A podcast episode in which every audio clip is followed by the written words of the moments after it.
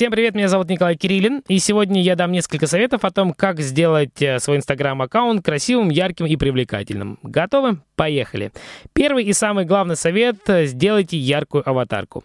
Фотография человека на ярком фоне привлекает больше внимания, чем логотип. Сейчас время личных брендов, поэтому люди хотят покупать и взаимодействовать с людьми, а не с логотипами или бездушными компаниями. Далее, совет номер два. Определитесь с цветовой гаммой. Это не значит, что все должно быть только в одном цвете. Можно выбрать 3, 4, 5 цветов или оттенков, которые гармонично между собой можно смешивать. Если вдруг э, у самих не получается это сделать, можно воспользоваться специальными сервисами по подбору цветовой гаммы. В интернете их очень много, выбирайте то, что вам больше понравится. Совет номер три. Оформляйте обложки актуального. Но есть э, один совет, не надо их делать э, слишком пестрыми, чтобы они выглядели лаконично в дизайне и только подчеркивали общую концепцию вашего профиля, они э, забирали внимание на себя. Далее совет номер четыре. Обращайте внимание на визуал, который публикуется в новостной ленте. Если это размытые, некачественные иллюстрации, картинки, фотографии, плохое видео, непонятное содержание, сразу отправляйте все это в корзину.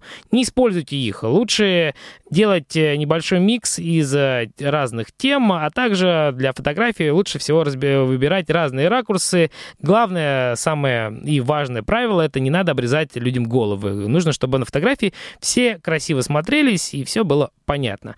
Далее, если вдруг вы еще не составили свой контент-план, несколько советов по нему тоже дам. Не нужно мешать личное с рабочим, лучше э, все делать отдельно. Иначе, если мы выкладываем несколько фотографий с котом, а потом какой-то продающий текст, но смотрится это как-то не очень, да и вообще, в принципе, такой аккаунт не всегда вызывает понимание, о чем он и для кого там все это дело пишется. Лучше сделать два разных аккаунта, и в одном вы будете выкладывать что-то личное, в другом а, только коммерческое.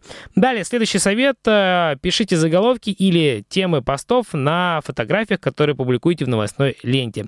А, чтобы пользователю было сразу видно, о чем блог, что полезного пишут а, в этом посте. Не обязательно подписывать каждую фотографию. Можно создать а, сетку, например, две фотографии без подписи, одна фотография с подписью.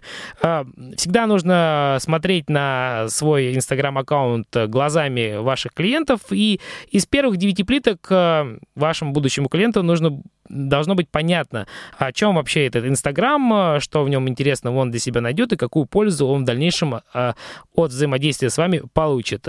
Также Никогда не забывайте, что в красивом а, аккаунте и в красивом а, а, посте всегда должно быть еще и красивое содержание текста. Делайте оформление с помощью абзацев, смайлов, может быть, каких-то разделений, добавляйте, э, я не знаю, кавычки, тире. Ну, в общем, ваш текст должен гармонично смотреться с вашей фотографией.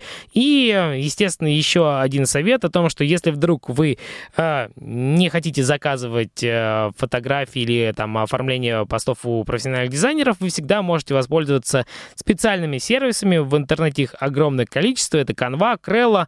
Ну, много можно программ специальных найти для телефона. Главное, друзья, цель э, всего этого, чтобы ваш инстаграм-аккаунт был красивым, ярким и привлекательным. Ну и, конечно же, приводил вам клиентов. На этом у меня сегодня все. Спасибо большое. До скорых встреч. Пока.